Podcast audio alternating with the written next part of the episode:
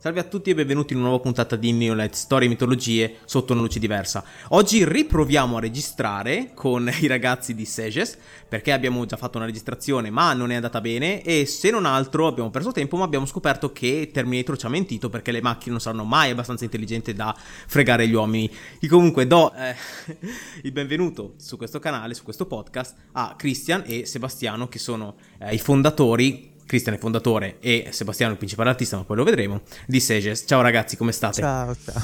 Ciao, ciao, grazie. Proviamo grazie a sfidare la nostra sfortuna anche oggi. Proviamo, esatto.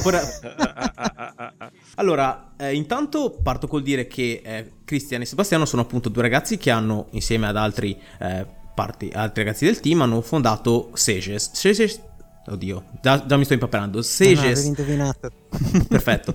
Seges è una casa di videogiochi indipendente, italiana, e che sta iniziando a muovere i suoi primi passi all'interno eh, del grande ambiente videoludico. Parto chiedendo, intanto appunto ringraziandovi di essere, di essere, qui un'altra volta, di averci dedicato, eh, averci dedicato ai nostri ascoltatori questo, questo, tempo e parto appunto con la domanda con cui siamo, avevamo aperto l'altra volta. Come, qual è stato il percorso artistico, parto da Christian, qual è stato il percorso artistico che ti ha portato ad aver voglia e ad metterti in gioco al punto da, eh, da creare questa, questa, nuova avventura di Sages? Allora, io ho fatto un percorso di studi completamente artistico, partendo già dalle superiori, poi vengo da Bolzano, quindi dal nord, freddo. ho deciso di trasferirmi poi a Venezia facendo Accademia di Belle Arti quindi un percorso completamente tradizionale. Diciamo che poi il rendere tutto quanto digitalizzato è stata una decisione alla fine dell'università, ho deciso di andare a Padova, fare la Comics Scuola Internazionale, eh, per chi la conoscesse ci sono vari sedi in Italia e qui ho conosciuto Sebastiano. Sebastiano invece la, la, il tuo percorso, vi siete incontrati a Padova, giusto voi due? Sì, sì, esattamente. Eh, beh, il mio percorso in realtà è iniziato molto in ritardo, nel senso che mh, mm, io mm, ho studiato biologia, sono, mi sono laureato lì a Trieste, eh, però sentivo, ho sentito la chiamata di, qual- di qualcosa Vocazione. di diverso. esatto. E quindi mh, mm, ho lasciato quel tipo di carriera e mi sono, mi sono dedicato un po' al, al, disegno e quindi ho iniziato eh, appunto a Padova facendo eh, il corso di concept art alla scuola di comics dove ho conosciuto Christian. Vocazione che come vedremo non è assolutamente di nostro Signore Gesù Cristo, come direbbe qualcuno, ma è diciamo del Signore opposto al massimo. Perché? Perché Seges ha questa bella volontà di non farci dormire. E quindi, per propiziare proprio questa bellissima causa, ha cominciato con Evolution. È il vostro primo gioco, giusto? Sì, a livello di gruppo è il primo. Io comunque avevo già un progetto indipendente mio personale, mm-hmm. eh, sempre con l'aiuto di comunque persone che ho conosciuto durante la, diciamo, mia carriera. Però Sage sì, è stato proprio il volersi mettere alla prova, fare le cose per bene, eh, quindi anche la parte marketing, tutto uno studio che c'è dietro infinito e... Sì, ho visto sì. che siete tra l'altro molto attivi dal punto di vista del marketing, avete un paio di persone giusto che lavorano. Sì, allora eh, io e Sebastiano siamo la parte diciamo estetica comunque dell'anima del gioco. Uh-huh. Poi abbiamo David che si occupa marketing e Kickstarter, che comunque che è stata una piattaforma, ecco, che è una piattaforma comunque che ci è stata utilissima. E poi c'è con noi Jacopo che si occupa anche da una parte del marketing, ma ha anche fatto il nostro sito, si occupa un po' della gestione dei social, uh, Google Analytics e tutte cose che le persone non si rendono conto, ma sono importanti per capire anche come sta andando certo. il prodotto alla fine. Assolutamente. Ok, entriamo, cominciamo a entrare nel vivo di, di Evolution, che è questo vostro primo progetto, no? Allora, intanto partiamo col dire che Evolution è in primis un gioco in pixel art ed horror. Eh, parto da Sebastiano. Eh, da dove viene questa, questa voglia di eh, mettere la pixel art e l'horror? È in primis una scelta artistica o una, eh, diciamo una scelta basata su quello che si poteva fare, che potevate fare con i vostri mezzi? Qual è stata? È, diciamo, è stata più una scelta appunto del registica, se vogliamo dire così, o una scelta determinata dai mezzi? Beh, forse questa è una domanda eh, a cui Christian sa rispondere meglio di me, penso. Eh, è stato un po' un esperimento. Sì. Un esperimento perché comunque, eh, come ha fatto Sebastiano, c'è stata molta concept, diciamo, manuale, comunque digitale, quindi Uh, inizialmente doveva essere tutto quanto in pixel art, poi comunque non sembra, ma la pixel art è un lavoro molto lungo e abbiamo quindi deciso di sfruttare quelli che erano anche certi lavori che abbiamo fatto alla, alla Comics di Padova. Difatti la maggior parte dei mostri sono, sono partiti dalle idee di Sebastiano o anche di certi nostri ex colleghi che ci hanno supportato all'inizio e abbiamo pensato che unire questi due stili molto differenti avrebbe dato quel qualcosa in più al gioco, no? Sì, sì, sì, è molto interessante, assolutamente. E allora su Sebastiano andiamo su un'altra, su un'altra via, perché Sebastiano tu mi raccontavi che avevi iniziato comunque come illustratore di locandine teatrali, giusto? Sì, sì, sì, sì, avevo, mm, cioè dopo, dopo, aver cambiato, dopo aver fatto il cambio di carriera, diciamo, sì. avevo iniziato, sì, sì, facendo locandine teatrali per uh, il gruppo per cui recitavo. E tu reciti giusto ancora? Sei un attore teatrale al momento? sì, sì, magari è una parola molto grossa, però diciamo Beh. che il, è il mio hobby principale. Sì, Perché sì, comunque sì, eh, in Evolution, e tra l'altro eh, di Evolution lasciamo qui giù la, eh, in descrizione la demo che è gratuita, che vi invitiamo tutti e tre a provare, perché è comunque molto interessante. Eh, c'è comunque una componente molto importante, giusto, del teatro, soprattutto anche nella demo, è proprio una cosa, inizia addirittura la demo stessa dal teatro. Eh, ti volevo chiedere, da Qu- quanto del, di, questo, di, questo, ambito teatrale, soprattutto il perché, avete voluto iniziare con questo ambito teatrale, da dove arriva soprattutto? Beh, sicuramente entrambi siamo molto affascinati dal, proprio dal mood del, del mondo teatrale in generale e, e, probabilmente quello che ha accomunato me e Christian è proprio anche magari la voglia di raccontare, di raccontare una storia attraverso um, un certo tipo di, di, sentimenti e principalmente di dramma. Certo. E il teatro sicuramente eh, è qualcosa che, che porta spesso eh, all'esasperazione, al, al, alla massima potenza magari dei sentimenti che di solito sono più... Mh, eh, possono essere... Mh, visti come più tiepidi o più eh, o meno travolgenti, ecco, come invece magari in una rappresentazione teatrale può, può dare, ecco. Effettivamente c'è una, una componente molto interessante di, da questo punto di vista.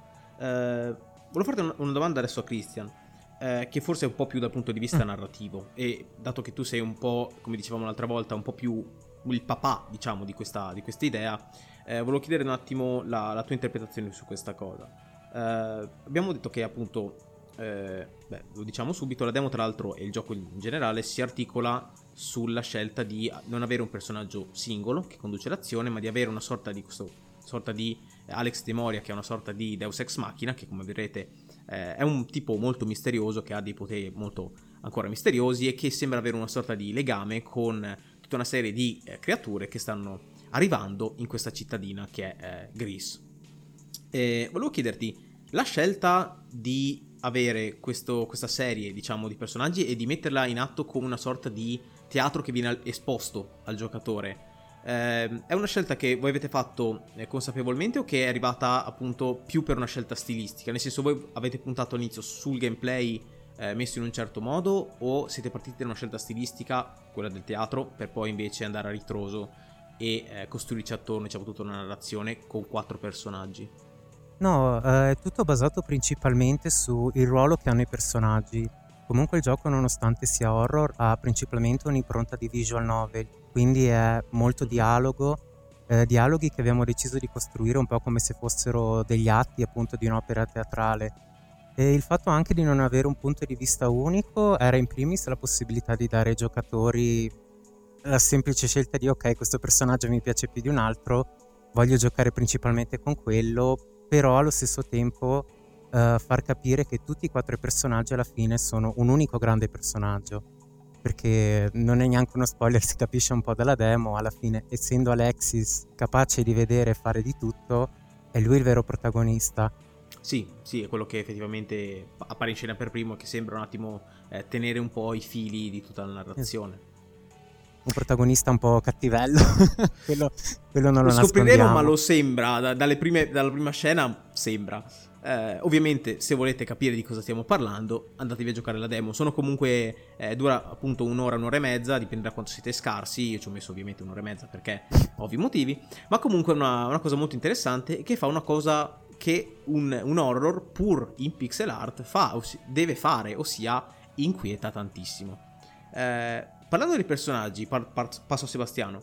Eh, come mai avete scelto di eh, tirare in ballo addirittura quattro personaggi? Perché tendenzialmente la storia degli horror è ok, stiamo con un personaggio e tutti gli altri gli muoiono attorno, no?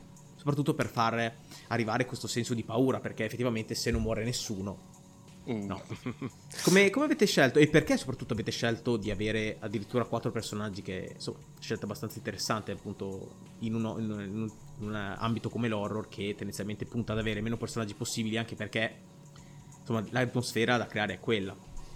Beh, inizialmente noi in realtà ci siamo rifatti a un, un progetto che appunto avevamo fatto alla, alla scuola comics ehm, in cui abbiamo dovuto creare appunto quattro personaggi eh, a cui però poi ci siamo affezionati, diciamo, ecco.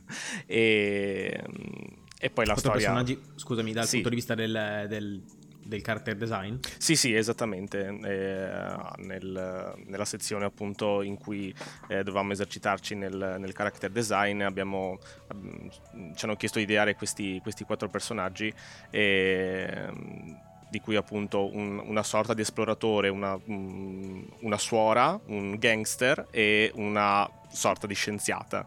E, sì. Noi ovviamente ci abbiamo messo del, del, nostro e i quattro personaggi che sono venuti fuori, principalmente quelli che aveva ideato Christian, eh, ci siamo affezionati, gli abbiamo, gli abbiamo, dato, un, um, gli abbiamo dato una storia e un, e un background emotivo. Ecco. Sì, una cosa che tra l'altro mi ha colpito è stata anche il discorso di eh, non voler fare un horror, perché appunto, lo dicevamo l'altra volta, il vostro eh, Evolution, eh, che se non sbaglio il, il, nome totale è Evolution Versicore Domi- Domlion, giusto? Pronunciato mm, giusto? Mm, Bra- siamo okay, vicini, sì. fatica.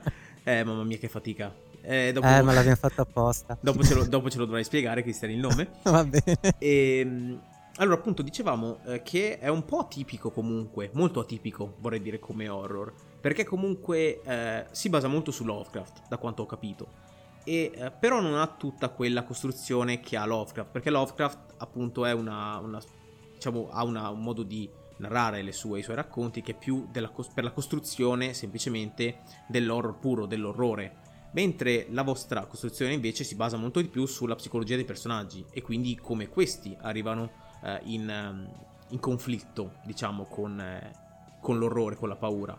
Eh, questo come, come è influito appunto in, in fase di uh, progettazione con la cosa? Nel senso, voi avete, siete partiti da una visual novel, giusto? Cioè da, dall'idea di fare una sorta di visual novel.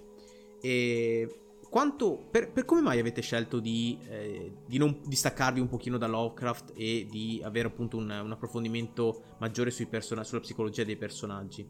E parto ora Christian. Beh, questa è molto semplice. Allora, diciamo che l'estetica, anche come vedranno i giocatori, specialmente a prodotto finito, è decisamente Lovecraft. Mm-hmm. Appunto per quello che era il progetto che ci avevano fatto concepire alla scuola, ma poi sì. come l'abbiamo evoluto noi. Eh, dei due devo dire che Sebastiano è quello che si intende anche più di Lovecraft, comunque le idee eccetera mm, ce le ha lui più sui mostri per quell'ottica e diciamo che è anche un buon mm, motivo di marketing per attirare la gente. non ci vergogniamo a dirlo perché sennò altrimenti... Beh, giustamente.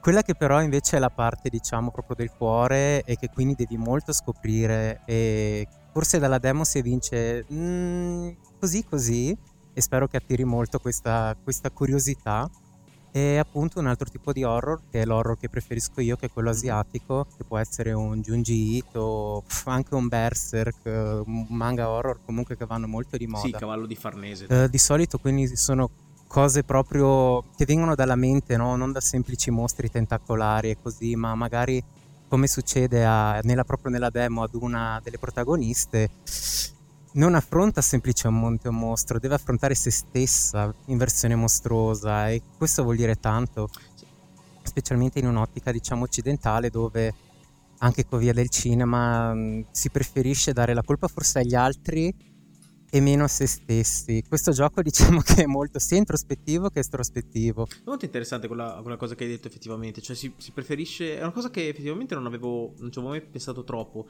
un sempre dare la colpa agli altri, è molto interessante, perché invece come nella tua esperienza, almeno quella, l'esperienza asiatica come, com'è? Perché io non, non conosco troppo in realtà l'horror asiatico. Guarda, io comunque ho 30 anni quasi e di, non, non, me ne intendo tanto dei nuovi lavori recenti. Mm-hmm. Alla fine sono cresciuta con quelli che sono i manga, gli anime degli anni 80, 90. Sì. Robe epicissime, super fighe, sì, tipo Dragon Ball per dirti. Vabbè. Però che hanno prodotto anche, specialmente nel mondo videoludico, una serie di prodotti di nicchia. Mm-hmm. Proprio di un'introspettività assurda, sempre legati ai mostri. Questa è una cosa che ho visto che specialmente i giapponesi sono fissati con, ok, dobbiamo descriverci noi come persona se lo facciamo tramite i mostri, bam, faremo capire sicuramente quello che vogliamo. Eh, posso citare magari quelle che sono le mie serie preferite come Drakengard, che comunque fa parte di Square Enix, però è la parte oscura di Square Enix. Adesso è diventato famoso grazie a Nier Automata e il recente remake di Nier Replicant. Sì.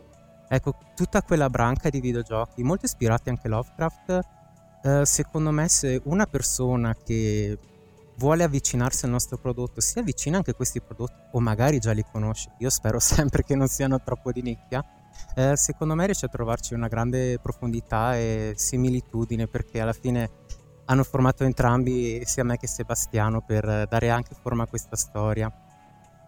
No, molto interessante, ti ringrazio appunto per, per la testimonianza, poi magari eh, quando arriveremo di, di, a parlare di, di, horror faremo anche un po' di, di visione di quello cultura. che è. Sì, assolutamente, è molto, molto interessante. Ma sai, la, la, cultura dell'horror non capisco perché sia comunque tanto denigrata, è un po', è un po triste secondo me. Eh, ad ogni modo, eh, dato che abbiamo parlato un po' di Lovecraft e, e da quanto mi dicono Sebastiano sei eh, uno dei... sei appunto all'interno di Sages il migliore esperto. Quant- quale parte, cioè nel senso, oltre a Lovecraft, quali sono state le ispirazioni principali per il design? Beh, per il design dei mostri sicuramente un po' l'horror in generale e mm-hmm. quindi sicuramente dal lupo mannaro al vampiro, insomma, il folklore è quello un po' più classico. E, però ci siamo anche rifatti a, alla mitologia di altri paesi, come può essere la, la mitologia nordica, la mitologia egizia. Volevamo comunque eh, cercare di, mh, siccome i quattro personaggi sono molto diversi anche come estrazione sociale, come eh, background personale, volevamo fare in modo che non fosse un horror generalizzato, ma che ognuno di loro, mh, eh, che ognuno dei quattro personaggi desse eh, un certo valore alla, mh, po- alla, alla, paura poi che noi eh, volevamo rappresentare. Per cui, ehm, per cui per es- dando un esempio per esempio del, di Arthur che è, il, che è l'archeologo del gruppo, eh, sicuramente ci siamo eh, ispirati di più a una visione egizia, um, al, magari al, al, lato più oscuro del, eh, degli dei appunto del, dell'antico Egitto. Comunque presenti anche in Lovecraft, visto che si parla ogni tanto del faraone nero, di, Nirlia, di Nirlatotep. Quindi ecco, questo, questo sicuramente è stata la, abbiamo preso insomma a, a braccia aperte tutto, tutto, quello tutto quello che potevamo prendere dato che siamo entrati un attimino in Lovecraft, oltre che la, la, mitologia, perché comunque Lovecraft è una vostra importante ispirazione, volevo chiederti, giusto perché appunto parliamo un po' della stessa cosa, di Lovecraft, che è una cosa che non posso parlare con, con tante persone, quindi lo chiedo a te, preferisci eh, le parti eh, del, dei cicli, diciamo, di Cthulhu, quindi dove c'è il mostro vero e proprio, o i racconti, quelli più slegati, dove il terrore è molto meno, meno visibile, meno palpabile ed è più una cosa molto più astratta. Qual proprio a livello più personale, qual è, quali sono i tuoi preferiti nella narrazione di Lovecraft? Beh, allora, nonostante, nonostante um, stia, eh, stia, sviluppando insieme a Christian questo videogioco horror, io, mm, io sono una persona molto paurosa, molto suggestionabile e quindi alcuni racconti di Lovecraft mi hanno particolarmente segnato le notti e, e quindi probabilmente eh, rispondendo alla tua domanda sono, sono, più portato a dirti che io preferisco quando c'è eh, un, quando Lovecraft eh, comincia a mettere una lore più mitologica all'interno quindi quando si comincia a parlare di eh, entità antiche quasi divine dormienti sotto il fondo del mare io vado in brodo di giuggiole. Da, da, da, Dagon in poi per, per gli amanti Lovecraft esatto, potremmo dire esatto. da Dagon in poi eh, quando invece lui si concentra di più sul farti proprio mh, sul metterti in una situazione che magari mh, in cui magari non c'è neanche nulla di particolarmente incredibilmente soprannaturale eh, però riesce a descriverti proprio, riesce proprio a portarti pian piano ad avere la tachicardia ad ogni pagina, ecco lì, lì comincio a, ad avere difficoltà anch'io. Sì, beh, è la cavia perfetta quando facciamo i testing del gioco, quindi... sì. Te- sei, te- sei, terrificante, ma Christian, ma... ma... Vabbè, ok. Eh, beh, Beh, almeno abbiamo la Dato, conferma allora, che funziona, no? Se noi in primis studiamo... Se non altro, sì, ma comunque sì, funzionano perché... Sì, quelli che, quelli che tra di voi acquitteranno il gioco avranno... Diciamo che sarà molto importante per, per loro non, non, amare troppo il dormire e lo stare uh, a letto così spoiler. a guardare il soffitto. spoiler. okay. Mm, eh, non voglio sapere, non voglio sapere mai. Um, par- stacchiamoci un attimo da Lovecraft e andiamo più sul, sulla nominazione, perché una cosa che mi piace un sacco sono uh-huh. i mhm. nomi. E a chi in realtà a chiunque penso piace la mitologia è molto legato all'etimologia anche delle parole. Eh, quindi volevo chiederti come mai, eh, adesso provo a dirlo, Versicore uh-huh. Domlion come sottotitolo? Se posso chiedere. Eh, non si può rivelare. È una cosa spoiler. Non si può rivelare. No? Penso che sia il... Aspetta, un... è il terzo mistero più grande del gioco. Ed è anche tra l'altro il titolo dello spettacolo all'interno del gioco, giusto? Che certo. viene mostrato nella demo. Ok. Ok, diamo è, un okay. consiglio, diamo un consiglio, sì? poi certo. qualcuno saprà mh, mm, paragonarlo a qualche altra opera. Noi siamo così bastardi sì? che già dalle prime scene abbiamo già spiegato il senso del gioco. Ma ci abbiamo girato talmente tanto intorno mm-hmm. per far capire qual è il senso del gioco che veramente se magari anche siccome il gioco non sarà comunque lunghissimo, prevediamo che eh, si aggiri fra le 7 e 10 ore a seconda di come si gioca, no?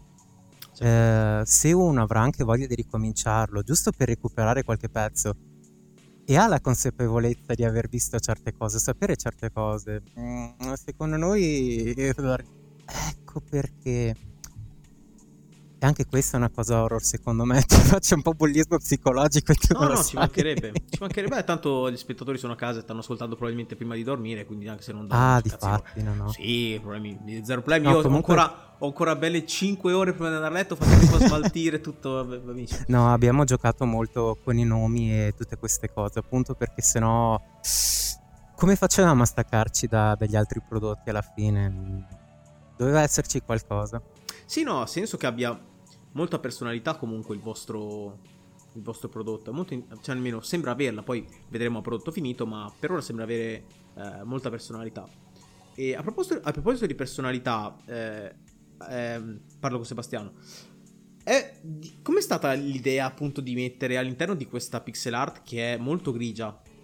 Addirittura la, la, la, la città stessa in cui è inventato si chiama Gris, cioè grigio. Eh, com'è, com'è, stata appunto l'idea di voler mettere questi tocchi di colore molto accesi eh, per dare un sacco di personalità in realtà a tutti i personaggi che portano qualcosa di colorato? Da dove è venuta, diciamo? Beh, sicuramente questa è una caratteristica di sì. Christian e che appunto lui ti saprà, ti saprà spiegare meglio. Sì, ho ripreso principalmente il mio stile artistico fuori vi- dai videogiochi, no? Comunque esco da un ambiente legato mm-hmm. eh, al metal, eh, quindi tutta roba dark, molto, molto anche gore, diciamocelo. O anche artisti che possono essere Giger, mh, mm, il creatore comunque certo. degli Xenomorph in Alien, quindi creature molto elaborate, anche tentacolari, cioè che comunque hanno un legame anche estetico con Lovecraft. E l'aggiunta del colore, secondo me c'è stato un momento in cui abbiamo detto quella è la soluzione giusta Anche perché rispetto a me Sebastiano invece è molto più pittorico. Io sono completamente da grafica, vuol dire che ho uno stile molto secco, chiamiamo così mm, scultoreo direbbero all'Accademia.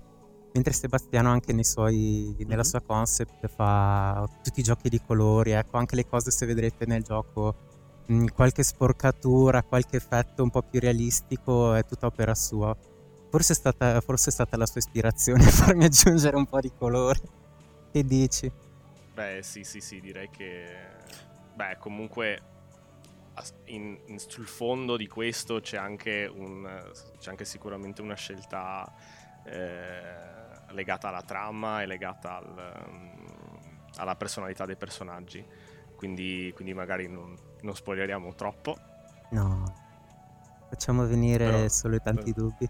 Esatto, esatto, esatto. Bene, eh, parlo adesso con Sebastiano che penso che sia il principale autore punto, da questo punto di vista. Eh, la città dove si ambienta il tutto, che si chiama Gris, giusto? Eh, è ispirata a un luogo effettivo o, o, o no? Nel senso che ha un, dei riferimenti veri o, o no? Eh, beh, sì e no, nel senso che noi ci siamo ispirati un po', cioè prende, prende spunto da diverse cose, ma mh, mm, eh, inizialmente eh, siamo stati un po' ispirati anche appunto dalla città dove, dove ci siamo conosciuti e abbiamo iniziato a sviluppare Evolution che, che appunto è Padova. E, e infatti eh, sicuramente alcuni, alcuni, angoli di Gris eh, la, la, ricordano molto molto molto bene. Mentre il resto beh Christian tu cosa dici? Dai fai pubblicità ai nostri sostenitori. C'è ad esempio una zona della, della mappa, l'Emporio, che comunque non è presente nella demo, ma abbiamo abbastanza sponsorizzato sui nostri social. Uh. Che è effettivamente una fumetteria di, di Padova, sì? la Banzai, che salutiamo, gra- ciao, gra- grandi sostenitori. E ciao Bonzo, che appunto il negoziante proprietario è tale e quale a, all'originale in carne ed ossa. Sì, sì, è proprio lui, anche nel carattere. Poi comunque Sì, abbiamo vissuto. Allora, io ho vissuto e Seba vive ancora a Padova, quindi comunque le influenze ci sono continuamente. Infatti, quando ho bisogno di qualcosa, gli dico vai a farmi un giro per la città, per favore, mandami qualche foto così. Anche se è per uno studio. È interessante, praticamente Assassin's Creed, insomma, avete fatto come Assassin's Creed con, con Firenze, no? Cioè, la stessa cosa. Quale? Ah, ah, ah, no? ah, ah beh. beh. non c'è un lavoro così certosino. Sicuramente sì. c'è un. Uh, sicur- Vabbè, ma siete veneti, è giusto. Cioè, nel senso, la, la gente la gente si aspetta che voi beviate mentre fate le cose, quindi è, è normale. Quello si passa sempre, dalla, dalla realtà all'onirico in un attimo. esatto. No, no, è, dove tutto è nato è, si sente, si sente. È anche un po' una nostalgia che abbiamo voluto non, non dimenticare, no? Certo. Uh, volevo chiedere una cosa Christian. Allora, tu mi avevi detto mm. l'altra volta che tu sei, uh, se non sbaglio, hai origini serbe, giusto? Ai ai ai. Sì. Oh, allora, serbe e tedesche. Serbe te- tua madre era tedesca? O sbaglio? No, mia, mia, madre è serba, mio papà è tedesco, qua dell'Alto Adige. Comunque sappiamo tutti com'è andata quella guerra e robe varie, cosa che comunque abbiamo anche citato nel nostro gioco, essendo, essendo basato proprio su ciò che è accaduto dopo una grande guerra, eh, liberamente ispirata ad entrambe le guerre mondiali. E forse appunto è questo mio lignaggio che è scaturito in questa storia anche questi personaggi molto conflittuali, no? Molti hanno dei grandi problemi con se stessi, che appunto l'impero austro-ungarico diciamo che è famoso per non essere quello che ha portato alla pace in generale. Mamma mia, poi, poi la... comunque... No, nel senso, sì. eh, volevo chiederti una cosa che è un po' esula dal gioco. Eh, mm. Tu, eh, nel senso, la tua famiglia, tua madre credo, giusto, no? Da quando è uscita dalla Serbia, no? Che, verso che anni... O è stata qui da molto più tempo invece. Oddio, no, beh, mia madre è qua in Italia da 40-45 ah, okay, anni. Quindi non hai uscita, vissuto, sì. Non hai vissuto la... Appena diventata maggiorenne. La problematica della Jugoslavia. Però comunque ecco. sai, mh, non, è, non, essendo cresciuta io in una famiglia italiana, mm-hmm. Cioè io dei tre sono quella con l'origine italiana effettivamente. Ah, eh, beh, comunque sì, ho avuto modo sì. di, di, provare quella che è anche, che ne so, una cultura, ma anche solo nella cucina mm-hmm. eh, più germanica, più appunto dell'est Europa rispetto a quella italiana. Il resto l'ho scoperto alla fine viaggiando e studiando, ecco. E invece per riguardo appunto le... No, il, il, mio punto, il mio dubbio era appunto sulle, sulle cose che ci sono state appunto per il discorso della Jugoslavia, non so se presente, cioè quando si è sfatta la Jugoslavia che c'è stato un sacco di casino lì, da quelle zone lì. Sì, Vabbè, beh, le guerre eccetera, se una persona va ad esempio sì. attualmente ancora a Belgrado, ci sono delle zone che volontariamente non hanno voluto ricostruire, cioè ad esempio non chiedetemi come si chiami né dov'è perché ci sono stata molto tempo fa, mi ricordo mm. sempre questo palazzo che appunto era stato colpito dai bombardamenti, ma recentissimi, cioè 30 anni fa c'è stata la guerra, sì. vi ricordo, in quelle zone. Sì, sì, I miei parenti ne raccontavano, ne parlano ancora. E hanno lasciato tutto così, cioè immaginate andate in questa città molto moderna alla fine, comunque una metropoli comune. Poi vi girate e vi trovate questo palazzo sfasciato dalle bombe e tu dici ok, cioè, è l'opposto di quello che può essere una Berlino che ad esempio in 70 anni si è ricostruita da zero perché era stata rasa al suolo. È... Sì, lì se, scusa, no, è un, un, un momento storico. Punto, punto viaggiando ho visto molto come alla fine le mie origini, sia la Germania che o comunque la parte tedesca che quella serba, sono molto opposte, cioè sì. distrutte dalla guerra entrambe e allo stesso tempo l'hanno vissuta e hanno recuperato in modo diverso, se hanno recuperato. Ho dubbi da entrambi le parti per come la vivo io, ma... Oddio, sai, io non mi sono occupato tanto, io l'ho studiato un po' per a livello di diritto internazionale, sì. eh, però eh, dal punto di vista della, della Serbia, se non, ero, se non ero quel palazzo che è stato distrutto, dovrebbe essere stato un museo, se non erro, mm-hmm. perché stato, c'era un problema appunto in quegli anni anche proprio di bombardamento proprio strategico di luoghi ehm, non turistici, però eh, luoghi appunto di cultura. Di cultura. Mm-hmm. Sì, è stato che poi tra l'altro, come forse sai, sono state tutte cose, quello, ma al- tante altre cose, perché appunto in quella guerra eh, sono state fatte tante cose brutte. Eh. Ecco.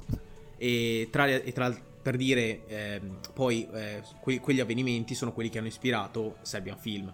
Ah, ok. Non so se... perché sì, adesso non stiamo a menzionare cose perché sennò ci distruggono tutto. Esatto. Però, eh, però appunto eh, il Serbian Film nasce proprio dalla volontà di dire, perché appunto, tra l'altro, vabbè, piccolo, piccola parentesi che poi chiudo subito, eh, Serbian Film nasce da questa vo- volontà qua del regista di scagliarsi contro un'affermazione che fu fatta da, credo, un primo ministro serbo adesso dei, dei tempi, non so se fosse un primo ministro o la, una carica corrispondente, mm-hmm. adesso non so esattamente la legislazione, che lui disse questa frase che al regista gli fece andare, lo fece, lo fece proprio tiltare, che fu, sì ok, hanno fatto cose brutte, ma era la guerra. Cioè questo proprio era grosso modo la cosa.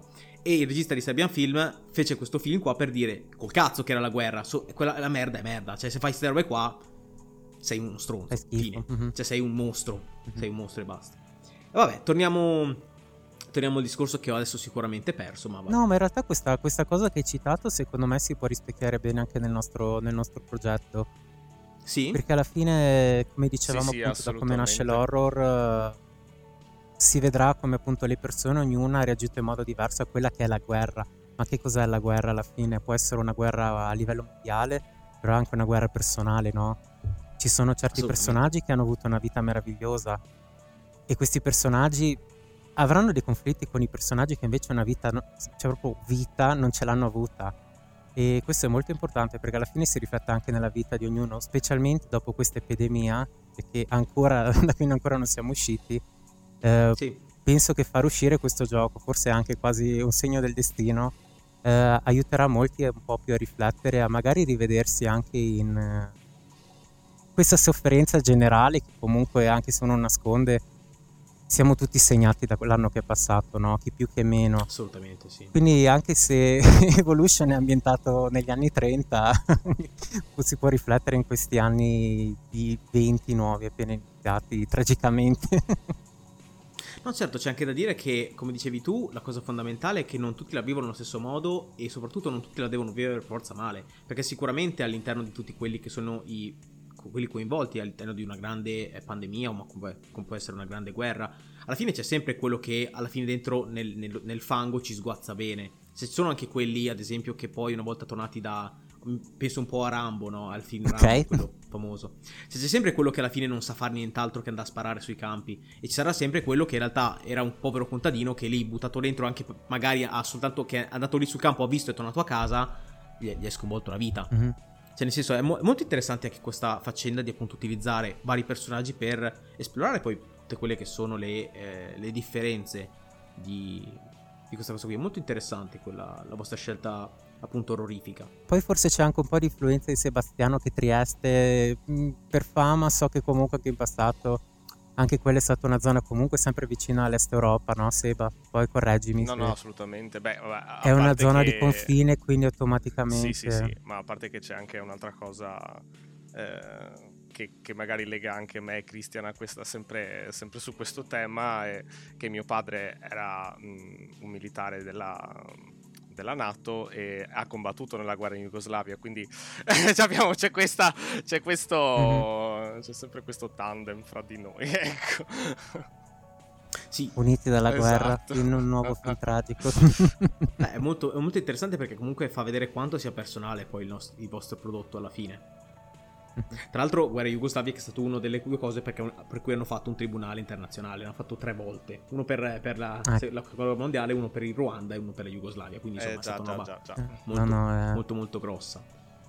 Guarda, dico, se vai in Serbia, così chiudiamo, sì, no, certo. perché appunto io ho ancora parenti, e non ci vado da molti anni, ma sento i racconti di mia madre, se ci vai c'è una persona che vive in Italia, secondo me non può immaginarsi com'è vivere in Serbia fuori dalle città grandi. Cioè, veramente sono cent'anni indietro, come se la guerra fosse appena finita, però hanno lo smartphone. Cioè, tutto il resto è identico. Beh, sembrerà cioè... sembra un po' le baraccopoli, no? Cioè, faccio un paragone un po' forse azzardato, però un po' le, sì, baraccopoli non Brasile, c'è quel... No? Mm-hmm. Sì, non proprio a quei livelli, però vedi che è molto rurale, cioè... Non, non, abbiamo, che ne so, ad esempio in Italia, facendo appunto l'esempio del Veneto, le Veneto c'hai Venezia, mh, Padova, Vicenza, già così. Ognuno ha la sua identità, è cosa Là è tutto molto simile, molto ma anche povero in un senso positivo, certo. cioè è rimasto molto attaccato anche alla natura. Quello che abbiamo abbiamo. Io appunto vengo da, da entrambi famiglie di contadini, gente molto molto molto molto molto povera che quindi eh, deve campare con quello che ha. E in Italia questa cosa penso di non averla mai vista in 30 anni di vita. Forse quando eravamo piccoli, adesso vabbè, io e Sebastiano un po' più grandi di te, però non è, non è, lo stesso se non lo vedi di persona. No, questo assolutamente. Io ho visto mm. una, una, cosa un po' simile nei campi rom ungheresi. Sono vissuto un po' per un po' di tempo in Ungheria mm-hmm. e più o meno questa cosa qui. Però in realtà lì ci sono altri motivi. Non è tanto il motivo della povertà, ma un po' il motivo della. Eh, chiamiamolo razzismo e facciamo prima perché lì è un po' un discorso sì. molto interessante. Beh, è sempre un motivo comunque che ci affligge tutti. Sì, che forse è ancora peggiore perché fino a un certo sì. punto la povertà puoi, puoi giustificarla, il razzismo, insomma. Sarebbe il caso di smettere di giustificarlo per sempre. Eh, guarda, posso riallacciare questa cosa se vuoi, sì? intanto che anche riordini sì, certo. un po' certo. l'idea, visto che eh, comunque abbiamo parlato anche tanta, tanto l'altra volta. Sì. E vorrei tirare anche in argomento una cosa che sta succedendo adesso nella nostra nazione, ad esempio il DDL ZAN. Uh sì, parliamone. Di cui se ne tra parla tanto. Tra l'altro ecco. qua ci rilacciamo con una parte della demo, perché c'è una parte proprio interessantissima che proprio si riallaccia, assolutamente. Esatto, noi abbiamo anche voluto non affrontare semplicemente quella che è la continuerò a dirlo, la povertà che ci sta dentro ad ognuno di noi, che può essere sentimentale o anche di titolo veri. Anche culturale. Però anche quella che è appunto come hai citato il razzismo. Eh, ci sono personaggi di varie etnie, non solo caucasici, questa è una cosa che abbiamo eh, scelto tantissimo, specialmente con i personaggi secondari che di solito no, eh, hai il protagonista super bello figo, biondo, eccetera, sì, un po' la manga. Un po' l'ariano. Esatto. esatto. e invece abbiamo scelto appunto anche nel cast di fare personaggi che vengono da vari luoghi, no? citi sociali, ma anche che provano emozioni, hanno anche... Mm, non so definire bene questa cosa per come sono io come persona, ma alla fine anche eh, il genere sessuale, come una persona si, si rapporta adesso. Abbiamo cercato anche di sì. comprendere quella parte. Che è molto difficile. Perché è fondamentale adesso. Sì, sì, sì, assolutamente. Alla fine, appunto, con questo DDL ZAN, che cos'è semplicemente per chi non l'avesse ancora capito bene, perché invece c'è tanta disinformazione perché vogliono che ci sia disinformazione.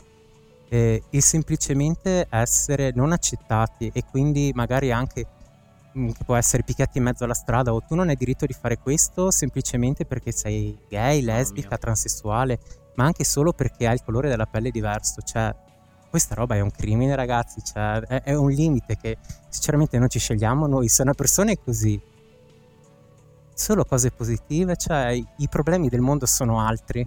E questo è anche un messaggio che passivamente non abbiamo voluto puntare troppo per non sembrare, sai come c'è anche un po' il problema recentemente, un po' nazi gender come li chiamo io, Mm. puntare tanto sul no, se tu sei così gender devi far capire a tutti quanti che è così. Sì, No. ricordiamo tutti che c'è stato una persona- un personaggio che ha fondato i super etero, per dire. Ah, Perché si sentiva discriminato perché non era troppo tenuto in... perché non era accettato vero. nella comunità LGBT. Che, boh, cioè nel senso, è sempre una questione... eh, perché il problema poi, alla fine, che ha detto una cosa giustissima, nel senso che non deve essere visto come... Anche, anche la comunità LGBT, per come è stata creata, era giustissimo crearla, cioè l'arcigay, tutte queste cose qua, però è giusto fin Sì. quando non fanno, non si mettono, a, diciamo, con le muraglie fuori dai portoni e, e- e Sì. dicono tutti gli altri fuori. Perché allora non è più un, un centro per la tutela, ma è un centro di, eh, di legionari che mettono gli scudi e dicono voi non entrate più, stiamo qua soltanto noi. Cioè è giustissima come cosa, ma deve anche essere, stato, essere un po' metabolizzata il discorso della diversità. Perché è giusto essere diversi, è bello essere diversi, ma non è la diversità che ci deve disunire, cioè deve essere un, un metodo di accrescimento. Anche quando io tempo fa mh, parlavo con, dato che voi avete un po' più esplorata meglio, eh, io parlavo con un ragazzo omosessuale tempo fa e lui mi diceva che eh, c'era questa cosa qua dei bar gay e lui sosteneva anche con abbastanza fermezza, poi voglio, vede- voglio sentire un attimo la vostra opinione dato che l'avete esplorata molto. Lui diceva appunto è giusto che nei bar gay ci siano solo i gay, no? Perché, Oh, perché lui diceva, no ma aveva delle posizioni in realtà assolutamente difendibili. sì, sì, ma... Però lui diceva: È giusto che noi gay abbiamo i nostri spazi. Che oddio, è giustissimo, però è un po'. Non è un po' un fare gatekeeping? Secondo. Non so, secondo me lo era un pochino. Volevo. Dato che voi ne avete, ne avete parlato, e tra l'altro c'è una traccia molto, molto fondamentale nella demo. Mhm. Qual è la vostra opinione in merito, giusto perché siamo in argomento?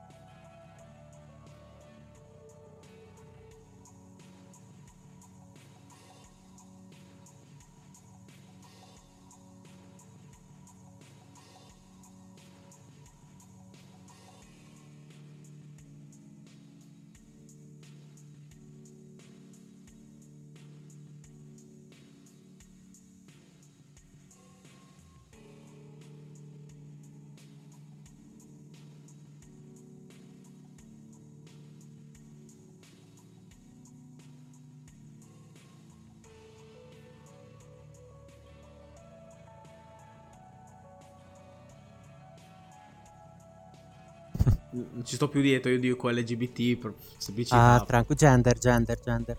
Ok. Sì, no, tra l'altro siete tanto, talmente inclusivi che, questa è una cosa vera, il primo che muore non è un nero, che è un- in un horror è una cosa fuori di testa. Hai visto? Madonna, sì. Io ho detto ok, c'ha la croce sopra, invece no, invece no, incredibile. Vabbè, insomma, è molto interessante No. questa cosa. Tra l'altro c'è anche... ah, volevo chiedere una cosa a Sebastiano. Ehm, il discorso di inserire anche delle figure proprio religiose, no? Che, che spazio ha? Nel senso che beh, sicuramente allora uno dei personaggi che mi interessa di più approfondire è proprio la suora, che è uno dei quattro personaggi, e soprattutto vedere com'è l'impatto, perché anche nell'horror, no?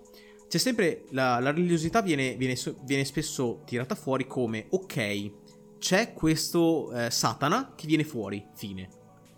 Mentre io volevo appunto eh, vedere, sapere, insomma, dal vostro punto di vista, come intendete appunto giocare o come avete inteso eh, giocare la religiosità di una persona che è fortemente appunto legata alla religione con l'apocalisse praticamente, tutti questi mostroni che saltano fuori.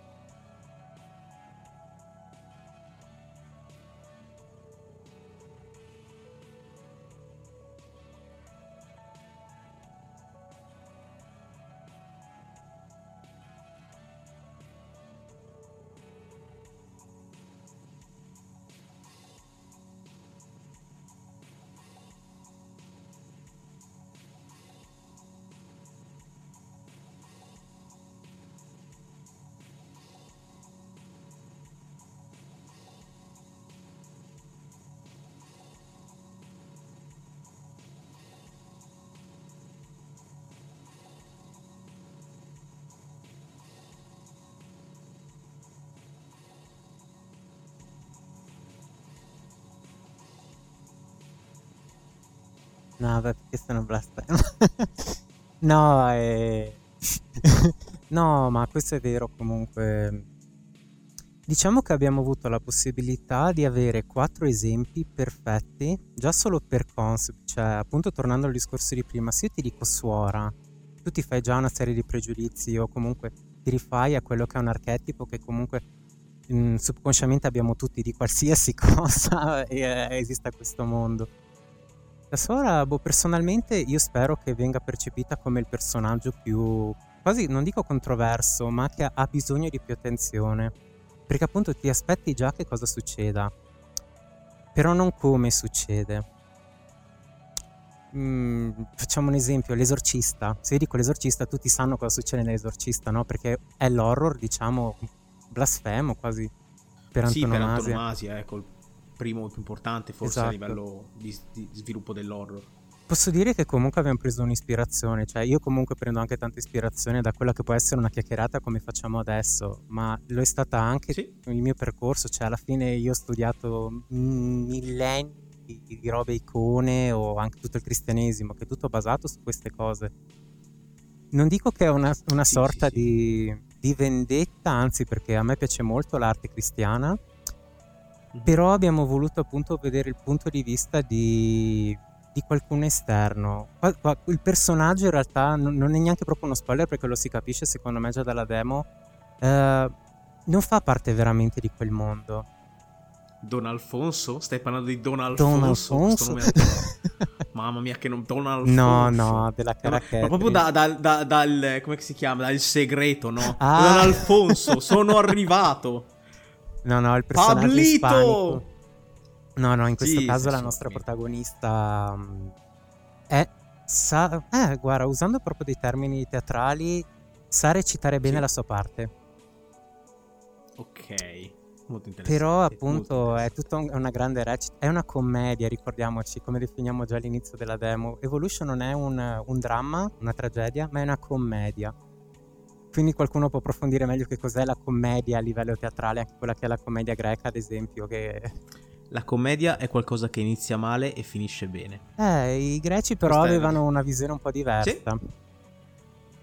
Ah, non è... Ah, ok, è leggermente quindi la commedia dal... sì, vedi anche queste cose. Sì, perché la cosa, eh, la cosa greca è proprio la commedia è una cosa che inizia male e finisce bene, la tragedia è qualcosa che, finisce, che inizia bene e finisce male. Cioè questa era la definizione a grandi linee di quella greca.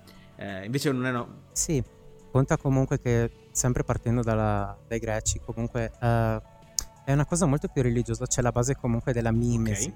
Okay. capire il mondo, adattarsi, mimetizzarsi, ma anche imitare, no? Alla fine noi com'è che impariamo? Imitando gli altri, sì. no? Il bambino impara a parlare perché sente i genitori, eccetera, no? Uguale ho fatto io mentre avevamo, cioè, noi abbiamo sempre avuto la storia in generale, poi l'abbiamo arricchita, per dire quasi tutti i personaggi secondari sono idee di Sebastiano, ma il semplice che io gli faccio, ma se la suora facesse questa cosa? E lui mi dice ma perché non fa questo? Io ah, dobbiamo creare questo personaggio perché così è giustificato. Cioè banalità del genere però sono la parte alla fine anche di una, di una recita di un'improvvisazione. Sì. la nostra storia anche è un'improvvisazione continua no? sensata però spontanea ecco spontaneo. Sì sì questo sicuramente. E... poi qua dobbiamo buttare la cosa Seba ha creato involontariamente una cioè? cosa cioè? che so- sa- allora, questo lo riveliamo perché comunque fa anche parte di quella che, grazie alla campagna Kickstarter, abbiamo creato due personaggi sì. aggiuntivi, no? Eh, che ci sono stati finanziati comunque grazie a dei pacchetti molto costosi e abbiamo costruito, grazie a queste due persone, dei personaggi che sono presenti in gioco. Questi personaggi ci hanno permesso di dare forma a quella che era una sottotrama quasi creata per gioco ma così necessaria e mm, mimetica, mimetico è perfetto, che forse è quasi più importante quello che succederà grazie a questi personaggi che il solo completare la storia dei quattro protagonisti. Molto interessante, no? Davvero. Scusa, vai Sebastiano. Sì, sì. Ti hai fermato? No, no, no, no, no, non, non voglio aggiungere altro perché...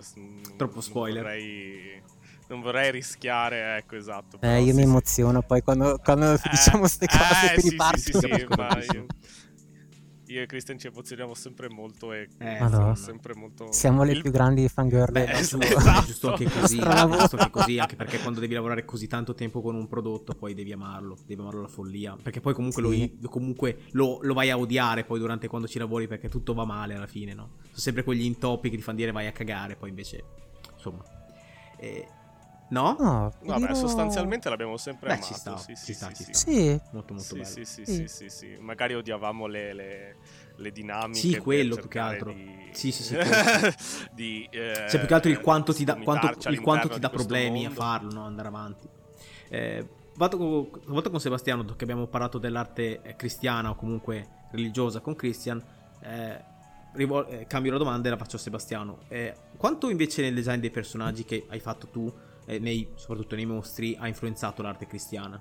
Eh, beh, in realtà dalla mia parte non troppissimo perché appunto come dicevo io ho un, ho un background da biologo e ho iniziato disegnando squali bianchi in Sudafrica per cui eh, credo che la- il, il mio eh, sviluppare i mostri deriva quasi più da un punto di vista biologico che eh, concettuale. Ecco.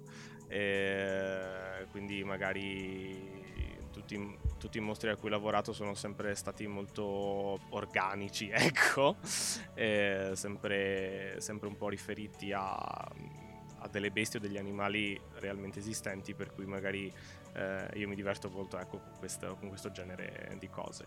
E, mm, poi ovviamente mischiati con tutti, tutti i sentimenti del caso, che è anche quello da, eh, da principessa Disney nel cuore, credo di avere.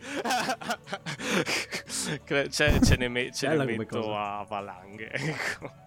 Eh, parliamo ancora un attimo di, del discorso di quello che la gente può acquistare oltre al gioco, no? Perché voi avete fatto fare un artbook, se non ero stati facendo fare un artbook, giusto? E poi avete fatto anche le carte, giusto? Sì. Da dove viene questa idea di, di appunto portare eh, del materiale fisico oltre a un gioco digitale? Beh, eh, eh, diciamo che è stata principalmente una scelta di marketing, ovviamente, perché essendo noi nerd che Ok. proponiamo un prodotto nerd di nicchia, è un modo anche per avvicinarci di più, oltre che può essere l'estetica Lovecraftiana, era anche creare dei prodotti come appunto le carte, delle carte ispirate ai tarocchi, che facessero un sacco di gola. Ho approfittato comunque del fatto che siamo grafici fondamentalmente tutti quanti nel team, chi più e chi meno, e ad esempio poi ve lo spiegherà bene Sebastiano che si occupa di tutta la parte impaginata. Lui è quello più è, quello più indicato per queste cose. Io sono ancora troppo legata alla cosa artistica. No io semplicemente ad esempio il discorso delle carte. Eh, abbiamo realizzato questo set di 27 carte mh, perché avesse una base comunque già i tarocchi normali hanno 22 carte ispirandoci un po' e un po' ritrasformandole a nostro modo eh, grazie al supporto anche di un artista che ha fatto con me l'Accademia, Davide Schileo, in arte tabule, che è un artista comunque xilografo che quindi stampa grazie all'uso di- mh, del medio del legno, la stampa medievale per dirvi, quindi anche come tematico ho detto wow, lui è perfetto. Persona molto blasfema perché come me è un metallaro, quindi ci siamo sempre intesi da quel punto di vista. E abbiamo pensato subito che avendo queste conoscenze e questo nostro gusto nerd, appunto, potevamo unire il tutto e creare qualcosa di fantastico che noi in primis avremmo voluto unire nella nostra collezione. Quello che appunto può essere, se poi correggi se mi dimentico qualcosa, abbiamo l'artbook che stiamo impaginando, una guida, una colonna sonora che comunque è stata composta da una band delle mie zone, gli Undreamed, che secondo me, dirò sempre, hanno fatto un lavoro micidiale in così poche tracce. Cioè, consiglio a tutti quanti di, di informarsi perché veramente sono dei maghi.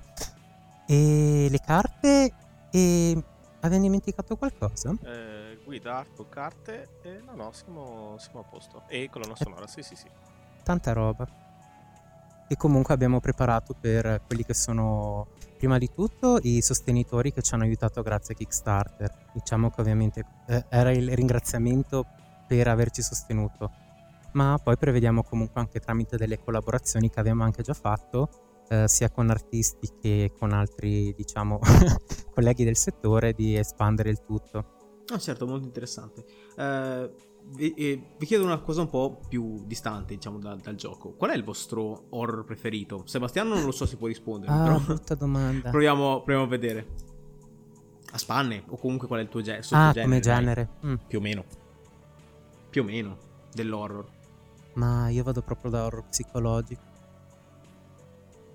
Proprio anche il semplice... Vi faccio un esempio, un Battle Royale. Battle Royale per chi conoscesse il romanzo, eccetera cioè, ti trovi in una situazione sì, in cui devi sopravvivere, che cosa fai? Dai il meglio di te. Secondo me è quello il vero horror, piuttosto che ritrovarsi un, un mostro altro due metri che ti vuole mangiare, no?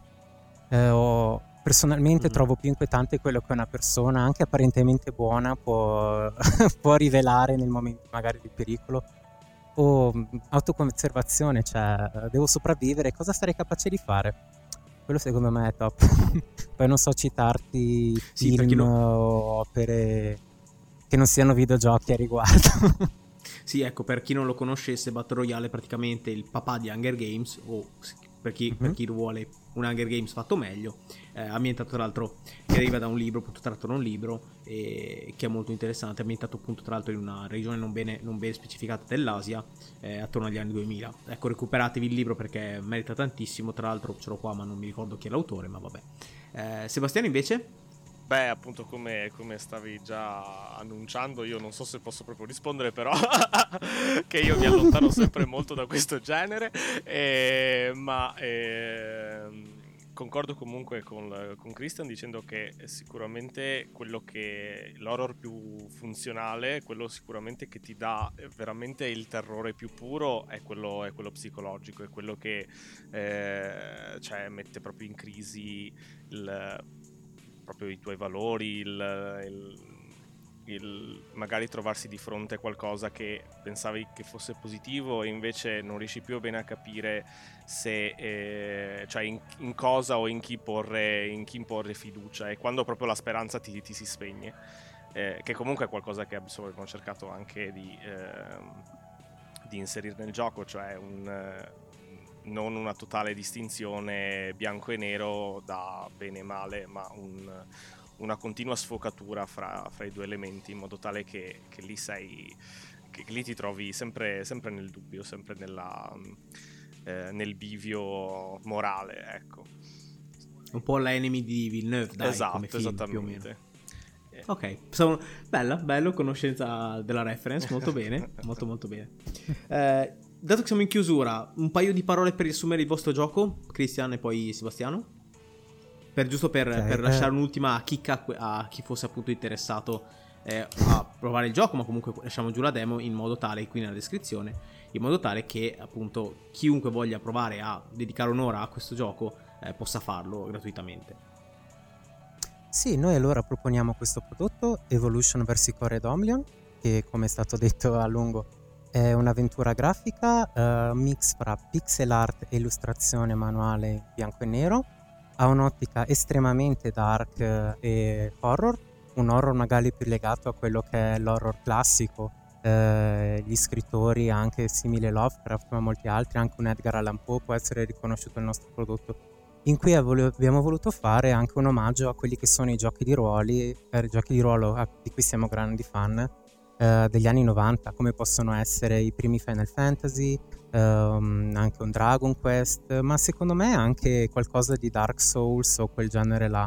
Abbiamo comunque cercato di creare un prodotto che può interessare chi come magari tuo, gli ascoltatori del tuo podcast sono gran fanatici non solo di horror ma anche manga, animazione, anche film americani che stanno uscendo adesso e però abbiamo voluto dare una possibilità a tutti di anche mettersi in discussione e speriamo grazie alla nostra storia di cogliere qualcosa che forse voi da soli non siete riusciti a cogliere. Un piccolo supporto, ecco. Benissimo. Sebastiano? Eh... In chiusura? Beh, Christian è stato sicuramente molto esaustivo, uh, aggiungo soltanto che appunto cioè, vado magari a rafforzare, a risottolineare il fatto che appunto noi siamo, cioè, cioè, siamo molto concentrati sulla storia, quindi sicuramente eh, ci rivolgiamo a un pubblico che ha voglia di, di, di farsi prendere e trasportare da, eh, da una trama che può mettere in discussione, può parlare di, di un certo tipo di, di, di aspetti, di elementi. È una storia di amore e disperazione, diciamo, ecco. Bello, bella, bella, molto bello. Allora, se siete d'accordo, io chiuderei qui eh, l'episodio. Sì.